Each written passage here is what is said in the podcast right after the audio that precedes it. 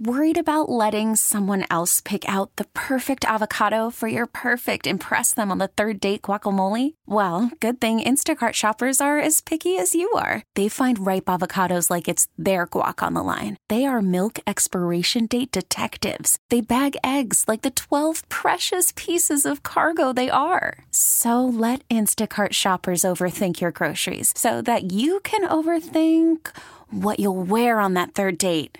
Download the Instacart app to get free delivery on your first three orders while supplies last. Minimum $10 per order, additional term supply. We get it. Attention spans just aren't what they used to be heads in social media and eyes on Netflix. But what do people do with their ears? Well, for one, they're listening to audio. Americans spend 4.4 hours with audio every day. Oh, and you want the proof? Well, you just sat through this ad that's now approaching 30 seconds. What could you say to a potential customer in 30 seconds? Let Odyssey put together a media plan tailor made for your unique marketing needs. Advertise with Odyssey. Visit ads.odyssey.com.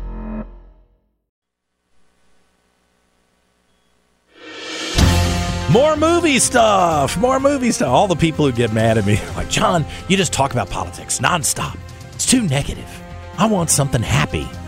Have you seen these movies? Not, they're not happy. I mean, I, when was the last time you went to the movies and you walked out with your chest pumped up and you were thinking, um, I'm going to go join the Marines. I'm 60 years old, but I'm going to go join the Marines. Or God bless America. Or um, I don't know, something inspirational. It just doesn't happen that often anymore. Do you think? I don't know. I, I still want to see that. that inspirational. Uh, Do you? I just don't think that's what they're doing with the f- movies these days. I don't know. The movie that I mean, instantly comes some- to mind when you say what you say was last year's Top Gun sequel. Yeah, that's it, right?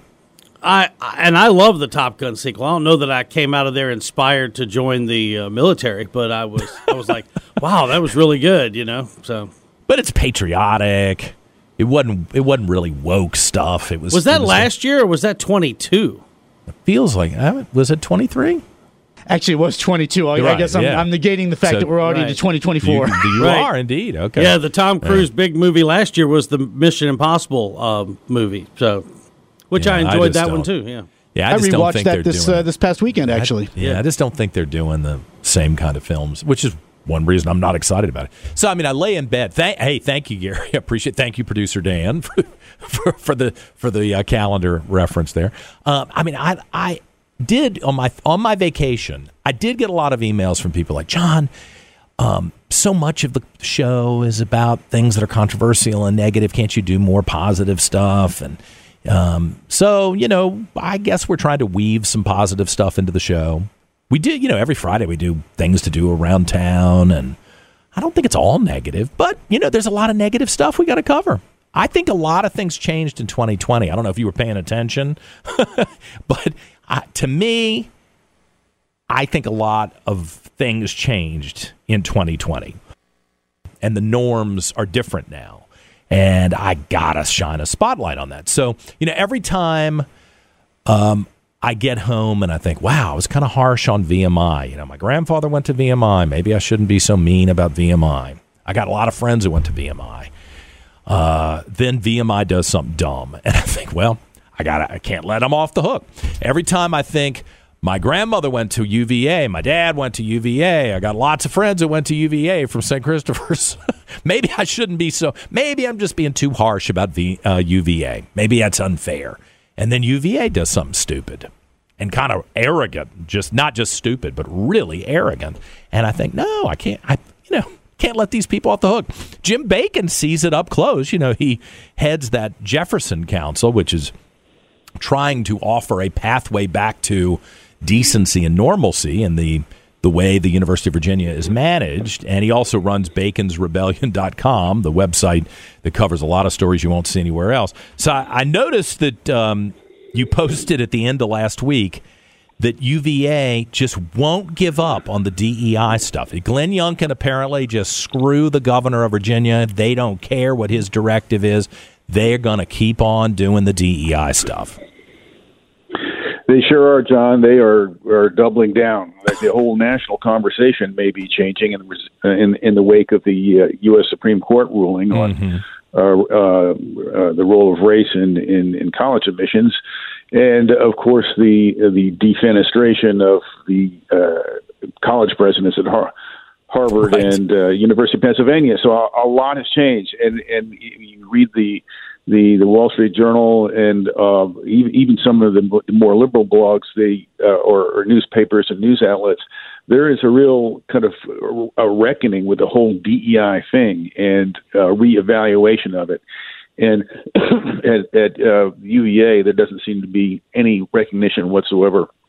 Uh, no change in the rhetoric, uh, nothing. And so the latest is uh, we just published a, uh, a communication from the dean of the College of Arts and Sciences, uh, uh, kind of rolling out a new uh, uh, DEI initiative. I mean, this one is aimed at faculty, and it is mandatory. I mean, uh, uh, voluntary. It's Voluntary, not okay. required of everybody, but it's like uh, they all kind of meet around, uh, meet meet for lunch, and uh, read this book from Equity Talk to Equity Walk, and uh, have uh, strive to gain a deeper understanding of. Let me quote this systematic racial inequity in higher education.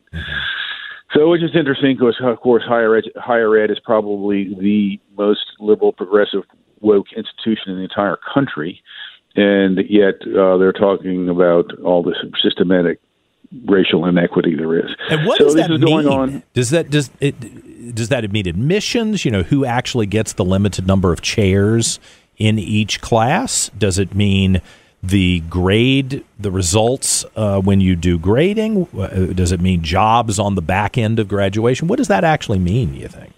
Yeah, well, that's a good question. I mean, it- it's often these terms are never really defined. Um, uh, the the sense I get uh, is that uh, is particularly in the representation of minority uh, groups within the faculty and the the higher levels of the administration, and also the student body. So. Um, UVA is uh, the flagship university of Virginia. It is the the elite institution, along with College William and Mary and Virginia Tech. Uh, they're considered the the top drawer institutions. The standards they set the standards of excellence, and uh, it's a system of, of higher education in the state. So for the people who can't uh, achieve at the highest levels of academic excellence, then you have VCU and George Mason and James Madison and other you know very good schools, uh, but uh, not the same same level. But uh, UVA wants to be they want to mirror the demographics of the entire state, uh, state of Virginia, and so there's not enough not enough uh, blacks and Hispanics, of course. Uh, even though there's schools like VCU are absolutely they're carved out. That's their mission is to provide education for first generation students. But UVA also they want to have first generation students too. So uh, it's it's all about the in, inequality or i- in numbers at their individual institution, and that represents systematic racial inequity. Do, does the University of Virginia still use the Scholastic Apti- Aptitude Test, the SATs, as as their baseline to determine whether somebody is is even considered for admission? No, you are allowed to submit your SATs, uh, eh, but you are not required to submit them. So there's no So, objective uh, standard anymore that that would say let's have a blind uh, analysis of the data, and then once we have said here's the cutoff number, we look at what the demographics are of those people, and then we decide from those people. It's just there's nothing objective Yeah. anymore. Uh, not much. I mean, they do consider grades. Uh, that the grades are important, but Yeah. the, the but that is- varies is- too. Yeah. That varies immensely from educa- from from institution to institution, from high school to high school. So you have uh, college prep schools where you have like super smart kids uh, from affluent families who uh, stress the value, uh, the necessity of uh, uh, studying hard. Uh, you have uh, elite high schools, say in Northern Virginia, where you have these super smart immigrants come and send their kids there, and they work um, have an amazing appetite for for work, and then you have other schools that just uh, are kind of in a state of kind of breakdown. Yeah. Like Uh, Richmond and- City, and- unfortunately. Yeah, and kids roaming the halls and, and disrupting classes and everything. So uh, you you can you can be a, an honor student in one of those schools and and not still not be remotely uh, prepared for uh, right. Yeah. All right, now, It's just- didn't- it's- it's- I didn't intend to keep bringing up Glenn Youngkin. It's not Bash Glenn Youngkin Day. I, I don't, I, I'm, and that's not my intention.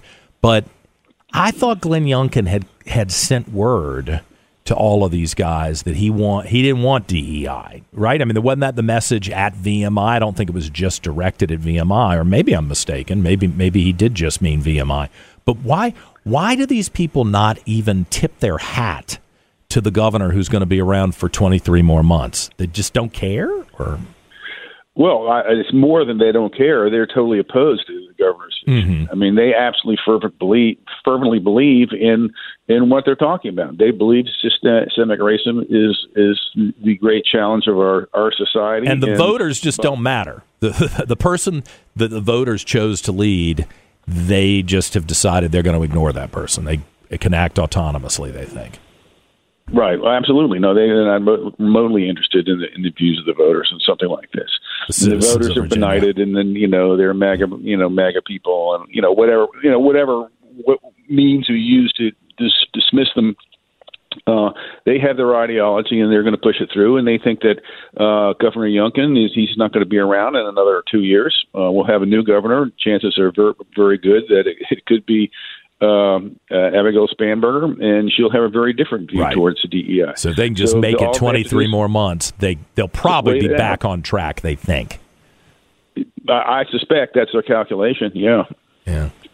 Um, uh, do you think that the alums at UVA, with you all sounding the alarm at the Jefferson Council, are paying attention to this, or is is everybody who's got a degree? I mean, a you want to protect your degree. You know, you don't want to trash your own school, and then people look at your degree and go, "Oh, I don't want to hire this guy," or your kid Oh, is true. there now. But then the other part of it is, I think a lot of people are just lulled into the nostalgia of what it was like at UVA in the seventies, eighties, nineties, and they don't really want to believe that things are off track now.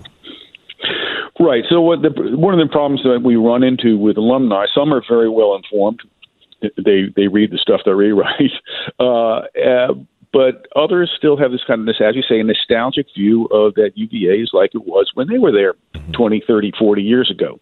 It's not the same institution. It's just not. And uh, of course, what happens is they're fed a very care, curated view of what goes on. So uh, if you're if you're an alumni at U, alumnus at UVA, and this is the same this is the same everywhere. It's not unique to UVA.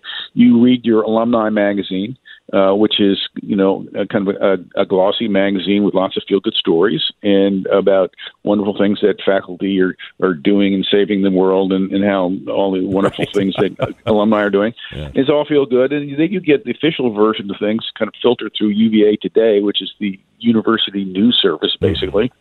Pravda, And so the and- Pravda and- of Charlottesville.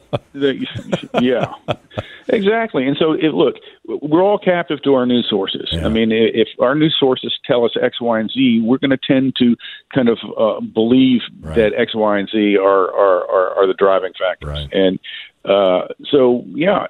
But I would say this: that more and more alumni are figuring it out. And uh, we Well, thank are- goodness you're exposing yeah. it, Jim. I pre- and I appreciate the fact that every Monday you carve out time to talk to us. I, I, I hope that the people who are on their way to the Capitol to manage this stuff and cast votes are paying attention because I think you're getting a big middle finger from uh, President Ryan and the rest of those chumps in Charlottesville. And I don't know about you, when somebody flips their middle finger at me, uh, I have a re- I have a response to that.